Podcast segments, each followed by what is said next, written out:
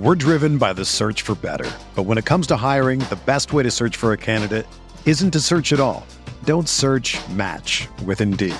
Indeed is your matching and hiring platform with over 350 million global monthly visitors, according to Indeed data, and a matching engine that helps you find quality candidates fast. Ditch the busy work. Use Indeed for scheduling, screening, and messaging so you can connect with candidates faster. Leveraging over 140 million qualifications and preferences every day, Indeed's matching engine is constantly learning from your preferences, so the more you use Indeed, the better it gets. Join more than 3.5 million businesses worldwide that use Indeed to hire great talent fast. And listeners of this show will get a $75 sponsored job credit to get your jobs more visibility at Indeed.com slash BlueWire. Just go to Indeed.com slash BlueWire right now and support our show by saying that you heard about Indeed on this podcast. That's Indeed.com slash BlueWire. Terms and conditions apply. Need to hire? You need Indeed. This podcast episode is brought to you by Coors Light. These days, everything is go, go, go. It's nonstop hustle all the time. Work, friends, family expect you to be on 24 7. Well, sometimes you just need to reach for a Coors Light because it's made to chill. Coors Light is cold lagered, cold filtered, and cold packaged. It's as crisp and refreshing as the Colorado Rockies. It is literally made to chill. Coors Light is the one I choose when I need to unwind. So when you want to hit reset, reach for the beer that's made to chill. Get Coors Light in the new look delivered straight to your door with Drizzly or Instacart. Celebrate responsibly. Coors Brewing Company, Golden, Colorado. Microsoft Teams is helping a bicycle company reinvent the way that they work. We make low maintenance bicycles for everyday riders. Once the pandemic hit, we had nobody coming into the showroom. So we started doing virtual visits via Microsoft Teams. We're able to see two or threefold the amount of customers we used to be able to see. All of a sudden, we could open up our showroom to customers around the world. I really think it's going to set a standard for retail moving forward. Learn more at Microsoft.com/Teams.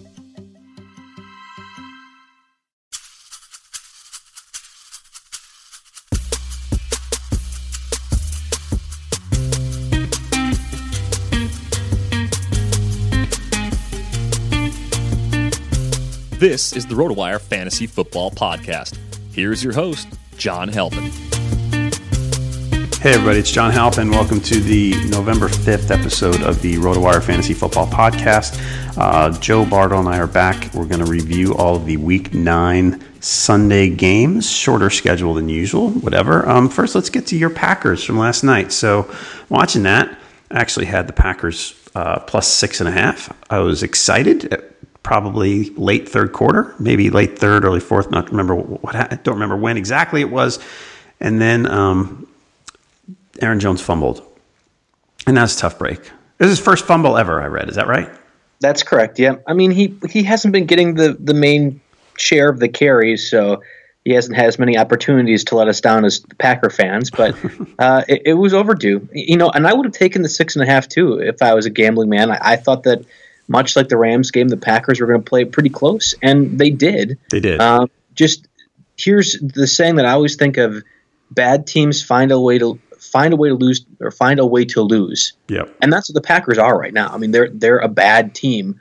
I understand hanging close to the Rams is great, and uh, keeping up with the Patriots for three quarters is great. The Packers are a bad team, and they're just going to find ways to lose, whether the referees are helping them, uh, which you know, people, especially on Twitter, were making a big stink about that. Uh, the guy that ran into the punter that was a 15 yard penalty into a five yard penalty. What, whatever. There was about 15 defensive players that got injured too throughout that game. At some point, it became, oh yeah, all right, I know how this is going to go down. Uh, and I was anticipating it was going to be a Tom Brady led touchdown or field goal to win the game. So Aaron Jones put me out of my misery a little bit earlier than I was hoping for. But you know, that's that's how it goes. Were you surprised that he got uh, benched after the fumble? No, I, I, was surprised he came back into the game at one point. I, that w- I was I thought I had told some of my friends up now Jones is out for two weeks, and I was not really kidding either. I was surprised to see him come back. McCarthy just is he's going to do that. I mean, and the end game goal at this point, and it's been that way for really since Rodgers messed up his knee. How many games can we lose so we can't make the playoffs, and then McCarthy's fired? That's yeah. that's what we're going for at this point. It was the same goal last year, and unfortunately Rodgers uh, Rodgers injury derailed any chance of getting rid of McCarthy. But that that's what we're shooting for, and uh, we we just have to get to that point. So hopefully we beat the Bears and beat some other teams that make us look really bad if we lost them, uh, and just lose enough games where we miss the playoffs and McCarthy's gone. That's that's what we need. All right, you got your eyes on the prize. I admire the focus. I really, yes. I really do. All right, folks. Before we get to, we'll get back to this game a little bit later, uh, and the, we're going to cover all the games from yesterday. Before that, remember check us out on Twitter. Joe is at JB Fantasy Sports, and I'm at JHalpin37. You can also tweet us at RotoWire. You can get player updates at RotoWire NFL, or you can find us on Facebook. Okay, let's start with uh, Bears Bills. And, and, by the way, I was going to say, well, I had the Bills plus, and I, I just got basically, if there was a game, I got it wrong. Was yesterday. Um, and it looked like it was funny. It, it was seven nothing early, and the Bills were kind of driving. And it's funny. I was, I was at a, a, sports bar, and I see someone on the on the Bears running back, running the ball back down the sideline, and I go, "Oh, Peterman threw an interception." And that, on that particular play, it wasn't. It turned out it was a fumble, um, but it turned into a disaster. Peterman threw three more picks. I, there, there's not a lot that we can tell from this game. Like if you're the Bills I, I guess you don't have a choice but to roll Peterman back out there because you literally don't have anybody else. Right. Yeah. Uh, you know. But do they have to sign a quarterback and say we can't keep putting this guy out there because he literally throws for three or four interceptions every time he plays? This would be the situation where if Colin Kaepernick hadn't missed the last two years now, you would wonder why in the world is he not out yeah. there as a backup quarterback? Because by God, he has to be better than Peterman. And I guarantee you, he's better than Derek Anderson. I thought that was a slap in the face of not just uh, Peterman and Bills fans, but NFL fans to tell me that Derek Anderson coming off the street after missing, you know, it feels like two years, but maybe he was playing before then in some backup capacity. That was a joke to me. Uh, and he didn't look great against the Patriots. And that concussion, I think, was more of a, a, a kind way of reminding Anderson that, that there's a reason he shouldn't be in the NFL currently. I don't know. That, the the, Bear, the Bears defense was as chalky as we thought it might be in DFS, and it ended up being a, a, pretty good payoff. But there was a couple of different defenses that ended up probably being not better plays, but as good of plays if you wanted to pivot from this direction. But why would you when the Bills just can't help themselves, especially when Peterman's at, at under center? All right. Um, by the way, the Bills play at the Jets this week. If you're looking to stream a defense, and Jake and I will talk more about that tomorrow. Uh, Logan Thomas caught seven passes, tight end. Are you reading anything into this at all? I mean, since we're always scrounging for tight ends during bye weeks, is this something to? Is there anything to see here? No, I, I don't think so. I think it's just a matter of trying to complete a pass that wasn't going to get fumbled or intercepted, and Logan Thomas was the main beneficiary of that. I, I don't I don't think that that's going to be any long term ramification for him. Right, and, and by the way, he played mostly because Charles Clay left that game with an injury. So, um, yeah. And as far as the Bears, I mean, there's not much we can tell about this game. Like Jordan Howard got two touchdowns, but they were up by 30 points, so it's kind of hard to, you know, assess anything. Tarik Cohen, I wouldn't worry because again, they were up by a bunch of points, so they weren't his. It, it game script wise, it didn't help his cause. So if you own Tarik Cohen, sorry, you had a rough day, but oh well. Um, but the Bears defense, funny. So Mack was out again. Roquan Smith actually played really well. 13 tackles, I think I saw. Yeah, that's right. I know. I know he had double digits. Uh, he had the forced fumble too. Yeah. Um, didn't he have one a recovery as well? Whether it was return or touchdown, I'm not sure, but I thought he had a recovered fumble as well. He had he had a very good game. yep. So that defense is is uh, it's not just Khalil Mack. It's pretty strong. All right. Yeah. But otherwise, nothing to tell here. Um, Allen Robinson was out again. Hopefully, he'll be back soon. Let's go to a more exciting game. Let's go to Panthers Bucks. Uh, that was interesting because the Panthers are up 35-7. Yes. And at the at the end of the first half, like I thought for sure that was well, maybe I didn't think it was done, but I, I did not anticipate the Buccaneers making as valiant a comeback as they had. Um, this brings back, brings back memories of the Panthers Super Bowl year when they would always get big leads and take their foot off the gas. Um, but they did win. It, it, the one thing I, on the Panther side of the ball yesterday, they have a lot of pieces on offense.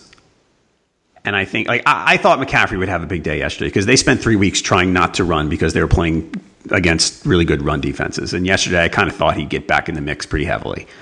Um, they have so many pieces that beyond McCaffrey, it hurts to try to pick one. Like J- DJ Moore was such a trendy fantasy play yesterday. And I kind of was looking at it going, much as I love the player, and and five weeks from now he might be their number one receiver. Right now, there's just there's too much because they like mixing Curtis Samuel in, you know, and and, and mm-hmm. they throw to Funchess a lot, and they still throw to Olsen, and and there's just too many people, and they throw to McCaffrey. Like I, DJ Moore's unlikely to catch seven passes for 100 yards in a game just because they spread the ball around so much. Yeah, exactly. We were both really high on Christian McCaffrey entering this week, and I'm glad that one paid off. And we both kind of advised that maybe this isn't the week to start DJ Moore. I have to wonder that maybe if Curtis Samuel gets hurt or if Funchess gets hurt, then we start to see more of those shares for him and targets.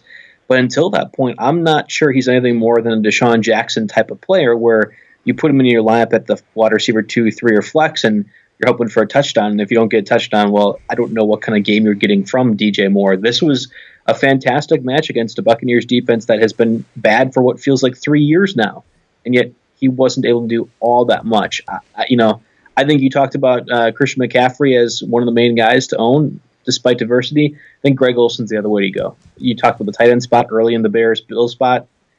That's Greg Olsen's a, a, must start at this point if you have him. Kudos to you for uh, being well, decisive enough to pick him up despite that injury to begin the season. I, you know that's he's he's Greg Olsen, especially with Cam Newton under center. Those two seem to be uh, in some sort of connection, and I think that he's as consistent as they come at the tight end spot, along with McCaffrey at the running back spot. All right, on the other side of the ball, speaking of diversity, you know, you look at this team and you go, all right, well, Mike Evans gets the gets the lion's share of the targets. But you know, geez, do I like Jackson or Godwin better? But they're both playable, and I had so many people asking me about Godwin last week, and lo and behold, Adam Humphries catches eight passes out of the slot. Yeah, like, and I know they were playing catch up, and they were and they were kind of leaving the underneath routes open, but. Um, that just that's just a stake in your heart. Like if, you own if you own Godwin, what are you, what are you thinking after yesterday? I think Adam Humphries is just the open man throughout the throughout the afternoon, especially in that second half. And I wouldn't really look anything into it other than, well, this stinks. I think that's kind of how you have to go. I mean, maybe Humphries is going to get worked back into the rotation at some point. I mean, he's kind of been the forgotten man of all those receivers, especially after how well he did. And I think you can put "well" in quotes uh, last season, but there was some certain viability throughout the year, and we haven't seen that at all. So the fact that it kind of just sprung up here against the Panthers who I thought were a pretty good defense, but we had talked about this on Friday, and I thought, I mean, we both did that there's going to be some offense from both teams. So the fact that Adam Humphries providing it is is a bit disappointing, especially for Godwin owners. But um, you know, hey, at least at least OJ Howard was a call that we both had. Yes, coming from this game, that that was a good one. That was a good one. Now, by the way, everybody, if if you're looking ahead to see what this does, what this might mean, snap rates for the Buck receivers yesterday. Mike Evans on the field for 90% of the snaps. Humphries 82, Godwin 55, DeSean Jackson 48. So, Man. I mean, you can't play them all. I mean, you can play a lot of them when you're throwing every down, losing by 28 points. But, you know, DeSean Jackson owners, um, little little alarm bells should be going off there, I would think. Now, look, and now I, I always say that I always say that when ha- that happens to DeSean Jackson, and I want to write him off, then next week he catches a 70 yard touchdown.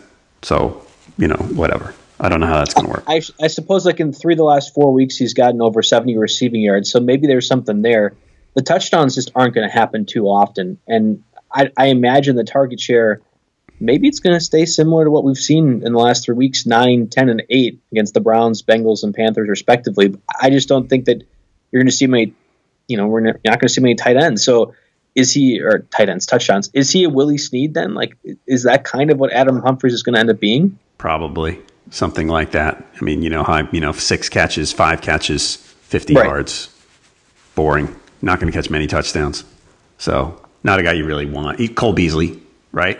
Yeah. There's a lot of guys like that. Um, all right, let's go to uh, Chiefs Browns.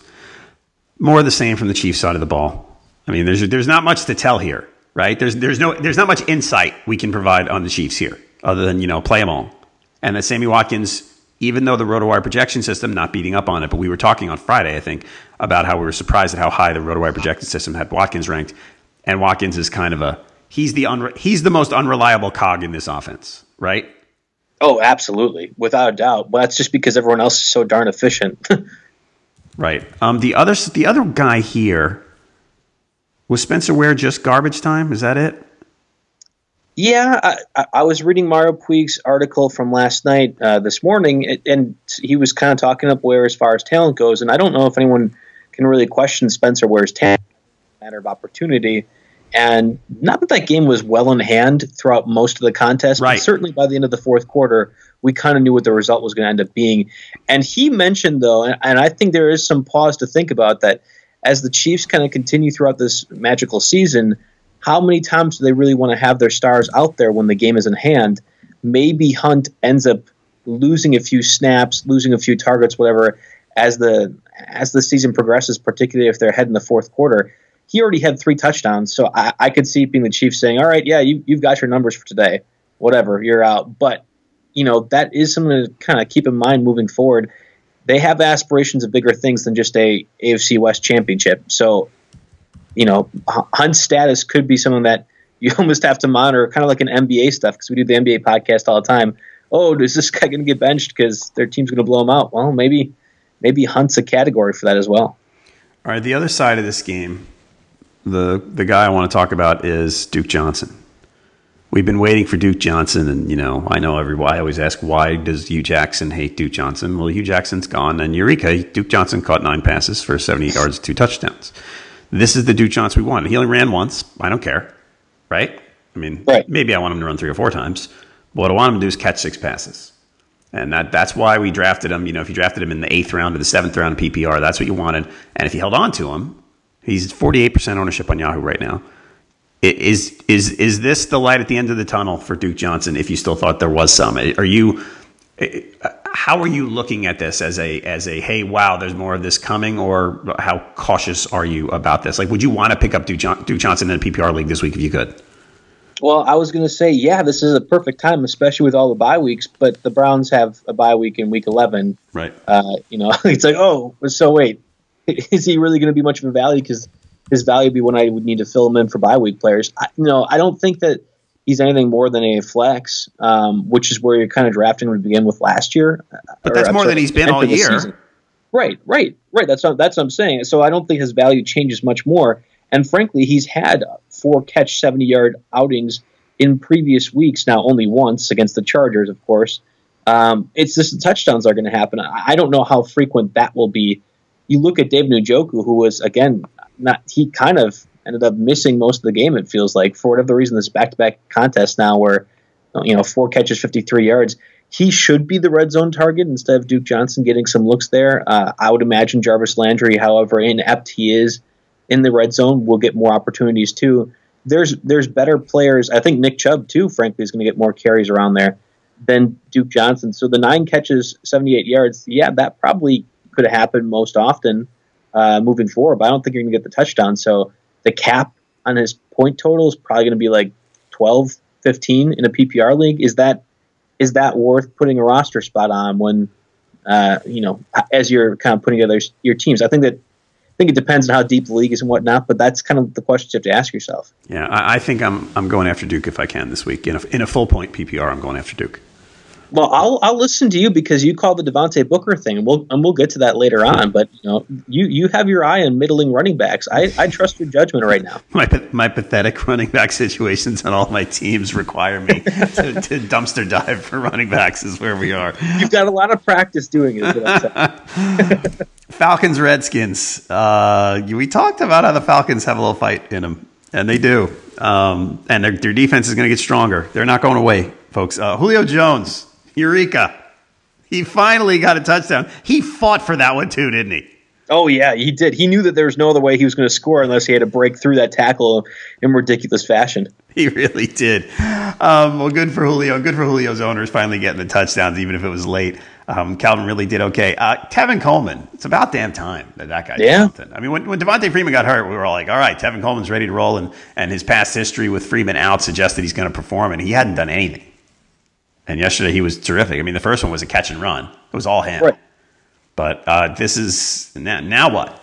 They're playing the Browns this week. Now what? Are you ready? I mean, if you're if you have Tevin Coleman, you're starting him in week 10. It's pretty clear considering the volume. Yesterday he got a total of 18 touches. Yeah, we had talked about Ito Smith as the guy to rob scored a touchdown too. And I think he scored the second of the three running back touchdowns. So it was Coleman Ito, Coleman, and Coleman, like you said, had to work for that first touchdown, kind of make it happen for himself. I wonder. I get a little bit concerned. uh, You have to start Coleman. I agree with you, but I get a little bit concerned that the, the Falcons coaching staff just saw Coleman get hot, quote unquote, that game and decide, all right, we're going to work him in. This is perfect, and he responded with the amount of touchdowns. And then if he's not hot next week against the Browns, are we going to see more Ito Smith? I, I don't know. That's that's my concern. He's he's a quality talent. I've been really high on Coleman even since uh, when they first drafted him. I thought he was arguably way better than Devonta Freeman at that point. We didn't even see all the injuries happen. It's encouraging to see him get 13 carries, uh, which was the most since week five. Like, why haven't we been giving? And all right, whatever. I'm I'm not a I'm not a bitter Tevin Coleman owner. I'm not going to do that right now on the podcast. But uh, I was it was encouraging to see the kind of production he could put together. And I think against the Browns, should he get this similar workload, I think we're not going to see three touchdowns or two touchdowns, but we're going to see close to 100 total yards and probably four or five catches, which is Duke Johnson numbers. But if they're on the one yard line, who's getting the ball? Probably Matt Ryan or, or like whoever the backup tight end is. Uh, fade. To, I was going to say yeah, fade to someone other than Julio, Austin Hooper. Right. Um, on the other side of the ball here, uh, it was a blowout, so you need to take that into account. But uh, Maurice Harris playing the slot, and you know we, we we've talked a little bit about well, the last couple of weeks about you know the last man standing thing in the Redskins receiving corps, but then still no one has done much. On Doctson caught a touchdown, he didn't still up, but Maurice Harris running the slot. Uh, the, the Falcons seem to be. I wish I could. I hate when I get to this point and there's and don't do the proper attribution, but someone on Twitter was talking last night about the Falcons being very vulnerable out of the slot, and Maurice Harris capitalized on. it. I mean, you know, that was another one. The game was thirty, you know, twenty-eight to seven or whatever. And Right. they were just throwing underneath that guy, but. Yeah, I'm not. I'm not chalking too much up to that one. Uh, I will say he'll probably be my number one starter in stake league next week because my team is just decimated by bye weeks, Nice. injuries, and ineptitude. So, I mean, look forward to that.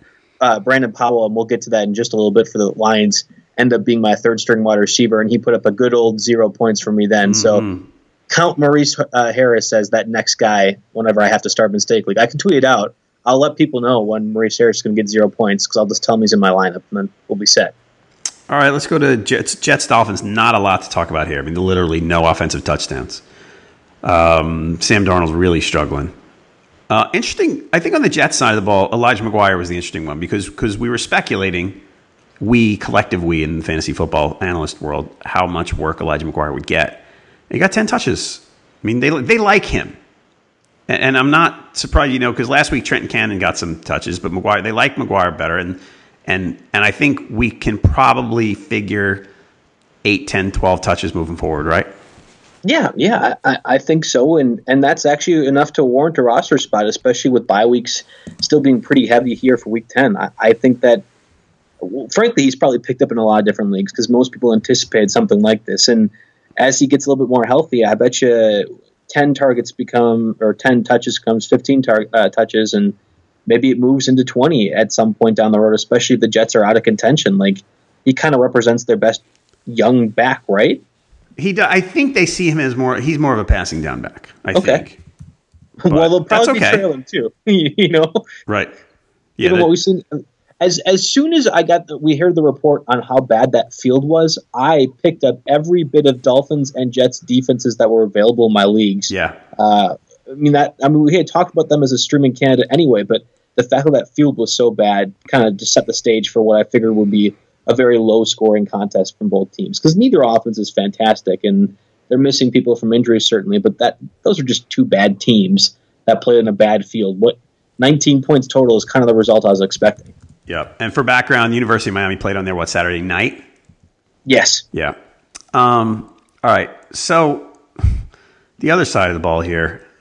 uh, Poor Kenyan Drake. You're, I th- I thought we were beyond this. owned Kenyan Drake. You're recently acquired Kenyan Drake. Yes, that's right. Well, did I? Did we close that trade? We I- accepted it, I but accepted to it. get processed until next week. Yeah. Oh, thank goodness I didn't get because I would have started him yesterday. um, let me. See, I just want to see the snap count on the Dolphins here. I don't see it. Come on, hold on. All right, sorry everybody. I'm trying to see the snap count on Drake and Gore. Uh, okay, so the, it was equal snap. It was an e- it was it, Gore 29 snaps, Drake 28 snaps. And Gore gets 20 carries and Drake gets three. What on earth are they? Here's the good news. Here's the good news for Kenyan Drake owners is that they play the Packers next week, and the Packers won't know how to stop a receiving running back out of the backfield.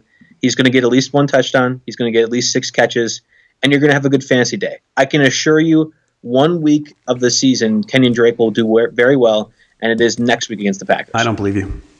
I, I don't. I don't try. I don't trust. I don't trust this at all. You can you cannot trust the Dolphins and you cannot trust the science, but you have to trust the Packers' ineptitude at stopping a receiving back. James White torched them for that first drive, and I was surprised, frankly, that they didn't utilize him more. I think the injury was the only reason why White didn't get over 400 total yards that game.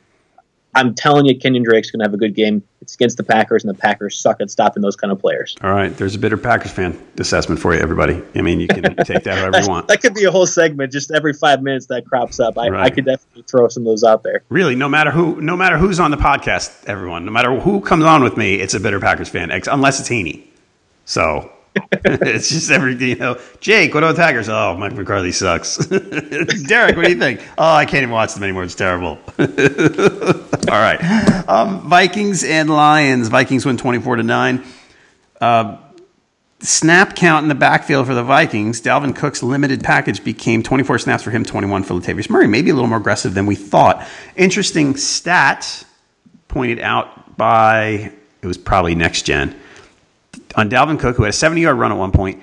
He reached 20.07 miles per hour, the fastest speed recorded by a ball carrier this season. How about that? Yeah.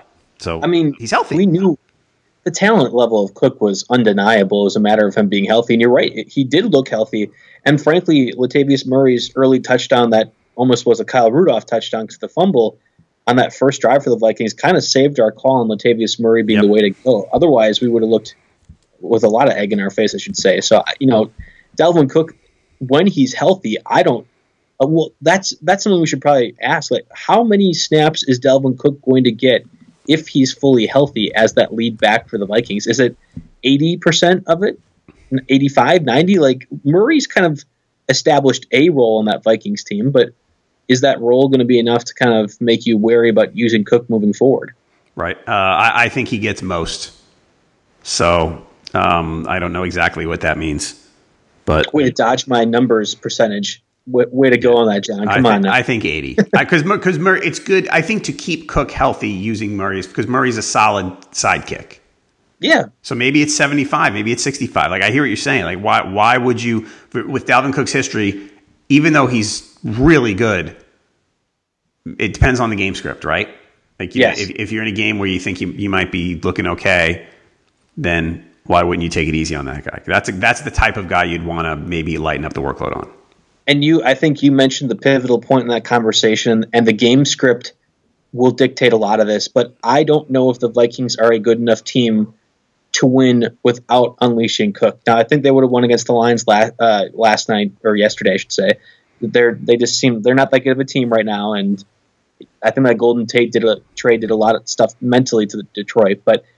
Dalvin Cook's a player that has such talent for that Vikings offense that Murray can't replicate. That nothing against Murray, he's a quality number two guy, um, and he can be a fill-in starter when you need to. But Cook's talent is such where I think that the Vikings are going to have to rely on him to make it to the playoffs. If they want to make it to the playoffs, Cook's going to have to be, be a big part of that. He's just so explosive. He can do the catching aspect too. He's a pretty good pass blocker from the bit that I was watching because we have to watch these uh, NFC North games despite every bit of me not wanting to. I mean, yeah. those are on just local television. We have to sit through them. He's a pretty good pass blocker from the time that we saw him out there. I, I imagine that if they are going to have aspirations of making the playoffs, Cook's going to be a major part of that, you know, run to that spot, eh, which is probably going to be the five or six seed. Yeah, and, and by the way, anything anything we're saying about hey, Dalvin Cook might only play sixty five or sixty percent of the snaps, even if that's the case, it doesn't scare me away from starting him. No, absolutely not. Absolutely um, not. Other side of this one, so we talked last week about the Lions trading Golden Tate. So Theo Riddick catches seven passes, right? Seven for 36, which is yep. boring and low ceiling PPR. He ran some. Okay, so Theo Riddick, though, I'm, I'm gathering, to, I'm, I'm cobbling together numbers from people on Twitter here. Theoretically, played 39 snaps. So it looks like five out of the slot and eight lined up out wide. So, because when I, when I saw this morning, I saw some slot news and I kind of went, oh, he basically replaced Tate. Not really. He was on the field plenty, but he was he was out of the backfield most of the time and filling in a little like maybe filling in a little more where Tate was than he would have before. But it's not like, hey, Theo Riddick's the new slot receiver. That's that's not it. They were motioning him around quite a bit, and we've seen a lot more jet sweeps in the NFL, I think, recently. And everyone's like, oh yeah, based off of college, yeah, yeah, okay, great. They kind of used Riddick in that role that you would see the Chiefs do, only significantly worse team being the Lions as opposed to the Chiefs. They were motioning him all over the place and kind of utilizing him as the the the key to break or kind of see whatever the Vikings defense was doing. And they were able to move the ball pretty effectively. They just couldn't get in the red zone. I mean, that was kind of the difference of the game. Um, that they just couldn't capitalize on the on the field position and score a touchdown. It was a lot of field goals. So Riddick could be a, a part of that offense and kind of making it work. I don't know how frequent he'll be, and you know, we talk about Brandon Powell, T.J. Jones. I don't know when either of those guys can be truly effective. It was a lot of Kenny Golladay and it was a lot of Marvin Jones. I mean, I think he was a little bit underrated underneath Golden Tate's shadow as far as a truly talented wide receiver. And this might be like the biggest beneficiary of that Golden, trade, Golden Tate trade might actually end up being Marvin Jones. All right. One other thing I want to mention here, and I've talked about this with Jake on Tuesdays about the idea that the, the two quarterbacks, when we talk about cutting people, you know, I keep saying, well, in, in, shallow leagues, you know, how far do we want to push this? And the, the two names I had been bringing up were Russell Wilson and Stafford. And Russell Wilson, you know, he threw three touchdowns a week for the last three weeks before yesterday. He actually ran for 40 yards yesterday, which is nice. But Stafford here, I don't know. I mean, this is just, it's, it's there's nothing going on here with him, right? It's just okay. He's throwing a decent amount of touchdowns, but he's not throwing a lot. Even yesterday, I mean, it perked up a little, but I don't know. I, I, I don't I, I don't know that. Anyway, I'm rambling, but well, the thing in shallow leagues, shallow leagues, is that you can probably get by quarterback if you really need to. Yes. More than likely, there are going to be the Mahomes, Rodgers, Brady, Brees, Roethlisberger guys that are out there starting every single week, and you probably own one. Like I'm thinking eight, maybe ten team leagues, you probably own one of these guys. There is no reason to roster a second quarterback when you have those types of players, unless there's bye weeks that you have to worry about. If you don't, the leftovers, which I would imagine are about 15 quarterbacks, is enough to put together a reasonable roulette. You have to get it right, and that's the crappy part. But there's going to be guys that go off. I mean, think about Ryan Fitzpatrick probably this week in, in shadow leagues could have been a very viable option to yep. do like quarterback. So, yeah, no, I understand that there's there's no reason to have two quarterbacks if you're in a 10 team league. Um, just by the virtue of there's going to be other options out there that wasting the roster spot on that position doesn't make a lot of sense to me. Support for this podcast comes from Wild Turkey Kentucky Straight Bourbon Whiskey. Let's tune in to their one on one with Jamal, a real bartender from Old Fourth Ward in Atlanta. I really get into the backstory of whatever I'm pouring out of respect. There are literally years of experience behind these bottles. Wild Turkey, same recipe since 1942. If you want a true classic, this is what you want to order. Wild Turkey Wild Turkey Distilling Company, Lawrenceburg, Kentucky. Copyright 2020, Campari American, New York, New York. Never compromise, drink responsibly. All right. Let's go to Steelers Ravens. Uh, James Conner, terrific again. Um, every week, Le'Veon Bell just, you know, makes himself look more and more replaceable, but whatever. Uh, other side of this game, I mean, another one. We didn't learn a ton about anybody on the Steelers. You know, they are what they are generally. The Ravens, the way they played the last few weeks, they started better to where we thought their offense was kind of okay. Are they showing their true colors now, or are they slumping now? Well, I was surprised there was so much scoring in this one. Honestly, I mean, 39 points. I don't know what the over under was, it was but 40, I, I think it was 48. Okay, see, now I would have taken I would have taken the under under 40. So like you know like that's this is this is an AFC North game, and it was kind of what we expected. And there was only five mentions of oh look at all those bruises and hard hitting stuff, yada yada yada, which are a sign and, and should not be mentioned in today's game anyway. Um, but you know what? I, I think the Ravens is just not that good. But yeah. that's that's kind of the thing with it. The Ravens offense isn't that good. John Brown really made that team a lot better than what we, we thought it would be. And now he's kind of being identified as the key piece to that offense. And he doesn't get much going on a week. And I think if they struggle to get pass interference calls, which I think they had two when I was watching, if those don't happen, they're not moving the ball very effectively. Thank God for Justin Tucker's range. Otherwise, you know, this would be a team that probably is missing out on six to eight, six to nine points every single week because they can't get past. Right. It, John Brown, for the last five weeks, he has killed you. Mm-hmm. Um, I mean, four for 58, two for 28, then seven for 134 and one, three for 28, three for 17. Killed you. I mean, he's he's he's become that risky play that. I mean, next week they've got to bye. Maybe when they play the Ravens in a few weeks, Falcons after that. But you know, it, John Brown has become has gone from top 20 fantasy receiver to oh man, I don't know if I want that guy to play.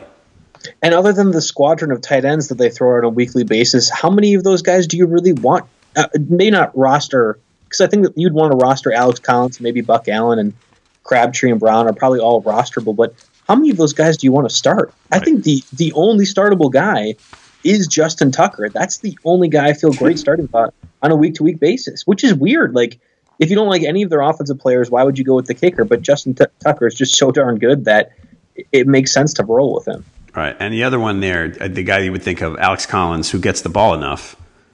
He was a little, he was questionable yesterday, but he played okay. He got a touchdown, which I mean that saved him because otherwise he didn't do a heck of a lot. But he's been carried the last three weeks carries 11, 11, 9. So I mean, when by, do we give up on Alex Collins? Is he is he the is he one of the bigger I won't draft this guy again players? Yes, I, I mean like he was one of the I think of Allen Robinson. Allen Robinson has burned me so hard this season. Uh, maybe I'm just a vengeful stake league owner that's frustrated by his production, but I'm I'm through with Allen Robinson for the last time. Is Alex Collins among those names this season? Uh, he has scored what uh, four, six touchdowns this season. Yeah, so like next, he's getting those or seven touchdowns. So I don't know. Next next year, the thing is, this year he was he crept up into the I think early fourth round. He was kind of at the three four turn. Next year he'll be more like sixth and maybe it'll be worth it. Yeah, my, my only my only concern with that is the reason he fell or fell he the reason he got to that fourth round was because after the second round, the running back spot, there was not a lot of guys that you could really count on. Darius Guice was like the value play at the back end of the second round in drafts this year, and that's why we saw Marshawn Lynch's and Alex Collins get up to that fourth and fifth round because there wasn't a lot of people to fill in that spot. And if you were one of those drafters that has to have two wide receivers, two running backs, and a tight end or whatever after round five. Well, Alex Collins probably was your only chance at doing that. I don't know. He he hasn't gotten over 70 rushing yards this season. I, he's there's there's talent there, and I trust a lot a lot of really smart guys have talked up uh, Alex Collins so much where I, I know that there's talent there, but uh, I haven't seen a lot of it this year. As I'll put it nicely. I, I, I totally get what you mean on that one. Um, next game, Chargers Seahawks. Uh, interesting ending, definitely. Yes. Um, Baldwin on the Seahawks side, Baldwin four for seventy seven. He seems to be perking up a little bit. I mean, he's still not getting targeted a ton because they still don't throw a ton because they like to run. But he, you know, things are better. Uh, Russell Wilson, we talked about yesterday. Sorry, he threw thirty nine times yesterday. I shouldn't say that about yesterday. Um, let's see. So Chris Carson re-aggravates his hip injury. So now Mike Davis becomes a very viable guy. He carried 15 for 62. He caught seven passes for 45 yards. Mike Davis becomes an extremely viable pickup heading into week 10. He's probably going to hedge your running back list. Yeah, I would think so. I mean, we talk about those guys from Yahoo under, under 50% under owned. Uh, you know, I think Davis becomes immediately part of the conversation. I'll say I watched every single second of that game because I was doing, uh, you know, notes for the Chargers like I do every week. And Mike Davis Carson, they all look the same. I had no idea that Carson was out until midway through the third quarter when they're like, "Oh yeah, Chris Carson has been playing." I'm like, "Oh, okay, all right." Like I, I just can't tell any difference. They're all kind of nondescript to me and and not very good. And the Doug Baldwin thing, I would say, you know, I don't have exact stats, but I bet you over half of his yards came from just two big receptions and it was not broken coverage, but it was more of a nice throw by Wilson as opposed to anything Baldwin was, was doing. Okay. Otherwise, they had him pretty much shut down. Like that was a that was a pretty good performance from a Chargers defense. That you know there's some there's some on my team, um, but with Joe Wilson back, that's gonna be that's gonna be a playoff worthy defense to match the playoff worthy offense. All right, on the Chargers side of things, the, the weird guy here, Keenan Allen had a big game, which he hasn't had a lot of this year, so good for him. Tyrell Williams, the guy's got four touchdowns in his last three games. And you're tempted to chase him because of that. You look at the production and you go, I'm really tempted to go after this guy. But he was two for, you know what, two for 23 on, on, on three targets, but he got his touchdown. He's owned 45% of Yahoo leagues. I mean, I, am t- don't go after Tyrell Williams, right?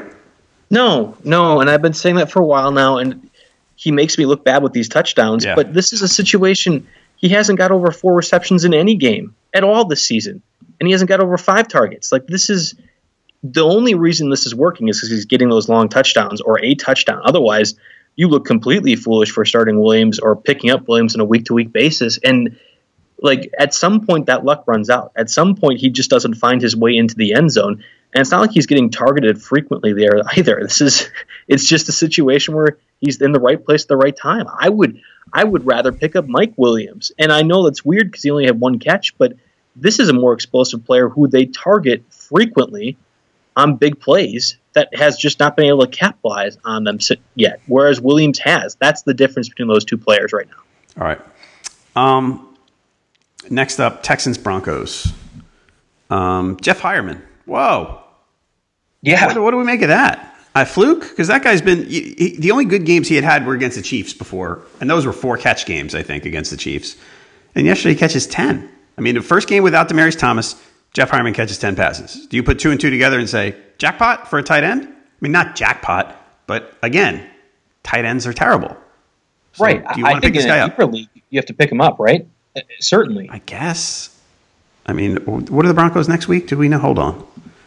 Yeah, good question. I, I uh, mean, like that he's been he's been an enigma since it feels like he entered the league. He was talked up so much as a guy that could be by in week uh, ten. By the way, sorry. Go ahead. Okay, yeah, by week by week. Okay, so yeah, uh, but he's he's been a guy that everyone thought was going to be successful tight end at some point, especially when he came into the league, and we just haven't seen that. I don't think that the Demaryius Thomas trade has any inflection on change on, as to his value. I, I just think that this was a weird kind of game where the Texans were apparently susceptible to getting destroyed by a, a second or third tier kind of tight end.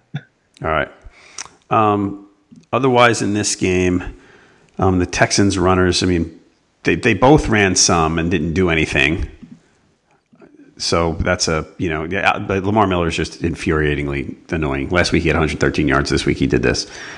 Um, QT was out. So the way the Texans receiving corps is going to look is probably a TBD. They only threw the ball. I mean, Watson threw the ball 24 times. So, so we didn't learn a lot there. Devontae Booker, though, he catches the ball when he plays, right? A little bit. Yeah. And he gets the, uh, apparently the goal line carries. Yes. The, I, I, mean, and it makes sense because Phillip Lindsay looks like he should be on the cast of Sandlot as opposed to an NFL player. But, mm-hmm. uh, you know what? I, I, it's it, it's frustrating as a guy that owns Lindsay, and I can tell you what I would gladly get rid of my Lindsay shares if I had any better options. I, I just don't know. That's the exact reason why I don't feel great about using him. He's a talented running back, but they, they don't feel comfortable running him between the tackles at all. At all. And he can, which is frustrating to me. It's frustrating to watch coaches n- poorly manage their their really their only explosive players. And that's what's happened with Lindsay. He can run between the tackles. They just are choosing not to run with him, and that's exactly how Booker gets you know a little bit of a dinky touchdown in the first quarter. Lindsay 38 snaps, Booker 26 snaps yesterday, and they're on a bye in week 10, and Royce Freeman due back in week 11, most likely. So, not a lot to, to like about Devontae Booker moving forward. Not that there was a ton to like anyway, but there was a little bit to like. Saints Rams, that was fun. Looked like it was going to be a blowout for a while. A fun game. It was yeah. fun. Michael Thomas blew up. That was that in particular was fun. I thought. The the interesting thing I want to touch and it's only mildly interesting. Again, back to that tight end nonsense. Gerald Everett finally caught a few passes. I think a couple of them were on a on a two minute drill, right? A couple in a row. At least two. At yeah. least two were in that situation. I know exactly which drive you're talking about. I couldn't tell you for certain if it was more than two, but I, I feel pretty confident that Everett had two. That he was kind of open in the middle and doing the crossing routes, and that's what he's been doing best too. I kind of I saw the same thing against the Packers last week, where I was like, oh, you know what? If if you need to sc- uh, scrape the bottom of the barrel for tight end, I think Everett might be the way to go. Yeah, the problem is he's pr- he's probably fifth in the pecking order in their passing game. I think that's saying that uh, that's that's nicely. I mean, there's a situation where he could probably be even lower than that. Yeah. I, I like to own players that are in good offenses because there's you never know when they could just kind of stumble in for a touchdown or someone leaves Everett or you know is completely open. Malcolm Brown gets completely open, something like that. Just and then you get a touchdown. Then right then and there, there you get their value for what you're hoping for that week because chances are you're not having to start Gerald Everett on a weekly basis. You're just hoping to get a touchdown or four or five catches. Just give me seven points. Right. Give me seven points from that spot. And I think that for upside plays, Everett is probably one of the best seven point guys you can find in free agency at the moment. Okay, that's fair. Um, like you said, Michael Thomas did blow up. The other thing, uh, everybody, th- th- this is te- eight years ago, whatever, 10 years ago, whatever it was. I always used to joke that the Saints on the Saints receiving corps. Well, Graham was there, but you'd say, all right, I can start Marques Colston. After that, I never know who's going to do what. It might be Devery Henderson. It might be Robert Meacham. You might not be familiar with these names, everyone, but no, that's yeah. what happened, and that's where we are again. Trey, because I, I felt like Tre'Quan Smith was kind of buzzy last week, and he got three targets. He caught a touchdown, which you know if you started him, hey, good for you, but. Please, please don't think you can count on Tre'Quan Smith to produce because it's going to be inconsistent. It's going to be Thomas, it's going to be Kamara in the receiving game, and after that, you know, good luck trying to figure it out. Yeah, I will say I was completely wrong in how this game was going to go. I thought if the Saints, if you told me the Saints were going to score 40 points, I would I would have thought they lost. Frankly, I, I would have thought Yeah. that they were having to outscore the Rams, and I just thought the Rams were going to do were going to do better in the outscoring category. It was going to have to be a slower paced game, and that ended up not being the case. Now they near they very nearly gave the game away. I mean, they had a pretty significant advantage even into the third quarter. Um, but that's kind of more you just are not going to be able to keep that Rams offense down forever. Similar to the Patriots, you're just they're they're going to get 28 points just walking into the building. It feels like uh, you just have to score more than that. So that's something I'm going to have to keep keep in mind moving forward. That there's no way to ugly it up against the Rams team. That, that there's just no way they're going to be too effective, too efficient, and four or five touchdowns every week. That's almost a formality. It feels like for Los Angeles, and if you just can score more, that's kind of the way you have to end up winning the game. All right, let's move on to uh, more of Pat's Packers. We talked about Aaron Jones. Um, we talked Friday about uh, Marquez Valdes-Scantling, who you were very high on. He caught three for 101. Just look, passes the eye test for sure. Um, you know, the measurables are good. Is he sort of here to stay now? I mean, at, at some at, when Geronimo, Geronimo Allison's ready, why would he play over this guy? Well, I think Geronimo Allison is he has a little bit more repertoire with Aaron Rodgers, and that's the only reason why Scantling has a speed factor that I don't think we've seen at that wide receiver spot in some time. Like I think peak Jordy Nelson is the fastest time that we've we've seen Scantling. Like he's he's he's real. He's he's the real deal, and he's not just some stringy wide receiver either. Too like we've had that quite a bit um, with those sixth or seventh round picks that are tall. They're really talented. They have pretty good route running, but they're not all that fast, and they're really thin, like 180 pounds, but six foot four thin. He's not that. I mean, he can bulk up certainly, and I, I anticipate he probably will. If you've looked at the, the careers of Randall Cobb and even Davante Adams to some extent, they've added muscle after their second and third and fourth years. Scantling will probably do the same thing, but the speed aspect is the part that's tantalizing to me. Rodgers just looks for him deep, and there was two or three instances last night, and he only caught one of them where it was just all right, throwing it up to you, make a play. And more often than not, he has been. I Yep. was more impressed by that third quarter catch that he had, where he had no business getting both feet in bounds and going up to get it, and he looked great. Like I, I just, I, I- there's there's not enough superlatives I can say for Scantling right now. I am all in on him. Uh, if if I could acquire him in the auto new leagues, I would be paying probably a pretty penny for him. Like talk about keeper and dynasty formats, Right. I think he's right up there as far as guys that are going to have a good future moving forward. All right, on the Pat side of the ball, Josh Gordon 10, 10 targets, five for one thirty and one. I mean, it's you know it's on with Josh Gordon. I mean, we can't trust him to hang around. We never know. we knew that was going. to I told you. I told you that was going to happen entering the week. I'm. I don't don't look into those numbers and say, "Oh, Josh Gordon's this Randy Moss now." I, don't do that. You're making a mistake. Okay. Packers don't know what to do against tall, fast receivers, and same with small receiving running backs. They have no clue. All right, fair enough. Um, Sorry, I had. no, that's okay. It's a good disclaimer. ranting Packers fan. Um, the other one on this one, so Cordarrelle Patterson. he, he so he's a running back. Yay! I mean, we we saw a little of it last week. We saw a lot of it last night. Eleven carries for sixty-one and a touchdown. So now, if you own Sony Michel, and he comes back maybe in week 10. They play the, at Tennessee, and then they've got to bye. What, what do you do here? I mean, look at it. They're, they're not just going to. If Michel comes back, look, they spent a first round pick on Michel, and he's part of the. He, he's going to be some sort of reasonably vital cog in their offense. But Michel comes back. I'm finding it hard to believe that they're going to look at Patterson and go, yeah, all right, you go back to return kicks. Thank you for your service at running back. We will see you sometime soon if we need you. I, I, I have a hard time looking at it that way right now. I think I think he's good enough and pl- has played well enough where you go, all right, we got to stick with this for a little bit, at least part of the time, right? I want the listeners to picture me saying this in my best Al Michaels voice. Patterson's their their their, their big back. He's their big back. He's gonna get those goal line carries. He's their big back. I disagree. Like they kept saying that over and over. That's the Packers' defense's ineptitude.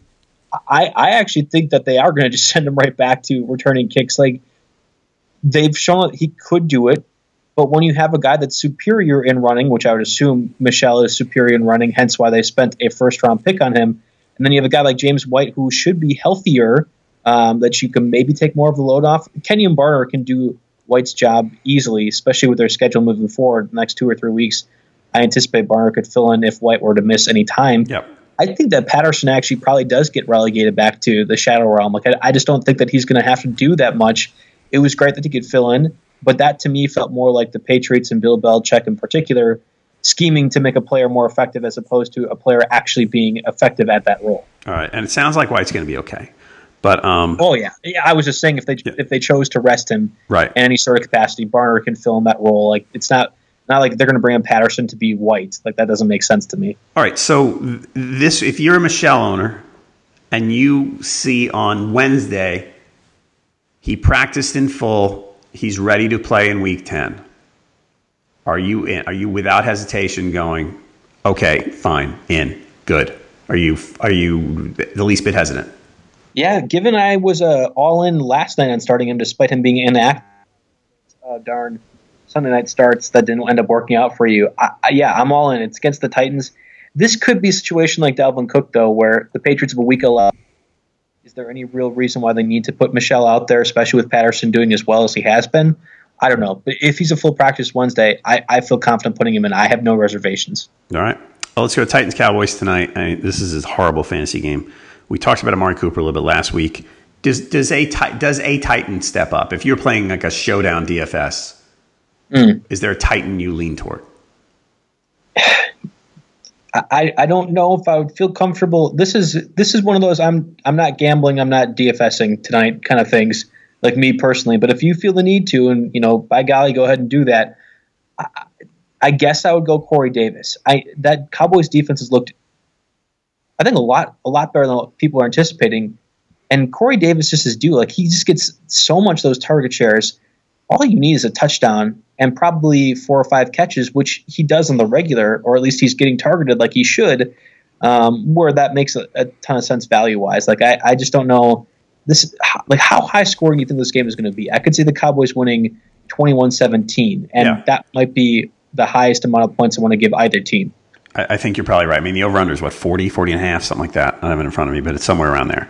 So. Yeah, so I, I'm going with Corey Davis, the guy that could step up and Maybe you get a Marcus Mariota rushing touchdown, which makes him a bit more valuable, especially if you were to put him in the showdown and get the double point indicator for him. Um, like that could happen.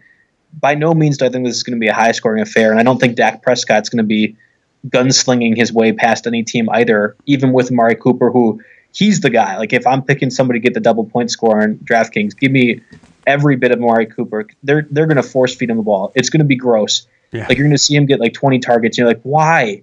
Why? Look at Cole Beasley is literally he's pulling a Lamar Jackson and running right down the side of the field, and yet no one's throwing to him. Why not? Oh, it's because we have to throw it to Cooper for the fifteenth time in a row. That's what's going to happen. You know, Jerry Jones is in Garrett's ear saying, "Hey, uh, we uh, we got to make we got to make Cooper look good tonight. Got to make sure he gets plenty of looks tonight." I love it's going to happen. The impressions are an added part of the show that no one else brings, that Derek never brings. So I appreciate that. You're welcome. You're welcome, listeners. All right, Joe. What else you got going on? Uh, well, that's about it. We, I would be doing the basketball podcast, which we do every Monday with Alex Barutha. I think that's going to get tabled to Tuesday or Thursday, depending on which works best for our schedule. So stay tuned for that on the uh, RotoWire Podcast Network. And uh, yeah, I'm still. I'll, I'll, be. I'll go back to the bench next time I can join you for the NFL podcast. Uh, that would be awesome. Can't wait for it. This, is, this has been fun three days. I've enjoyed it. It really has been. It's been a good time. All right. Um, everybody, listeners to this podcast get a free 10 day RotoWire trial, rotowire.com slash pod. No credit card needed for that. You can check out nearly all the features on the site. So take a look now. Again, rotowire.com slash pod. Uh, please leave reviews and ratings wherever you're listening. We always appreciate them. And thank you for listening to this edition of the RotoWire Fantasy Football Podcast. Jake and I will be here on Tuesday, as usual, to look at your free agent options.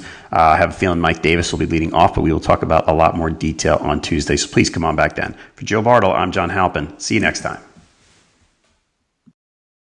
Everyone is talking about magnesium. It's all you hear about. But why? What do we know about magnesium? Well, magnesium is the number one mineral that 75% of Americans are deficient in. If you are a woman over 35, magnesium will help you rediscover balance, energy, and vitality. Magnesium supports more than 300 enzymatic reactions in your body, including those involved in hormonal balance.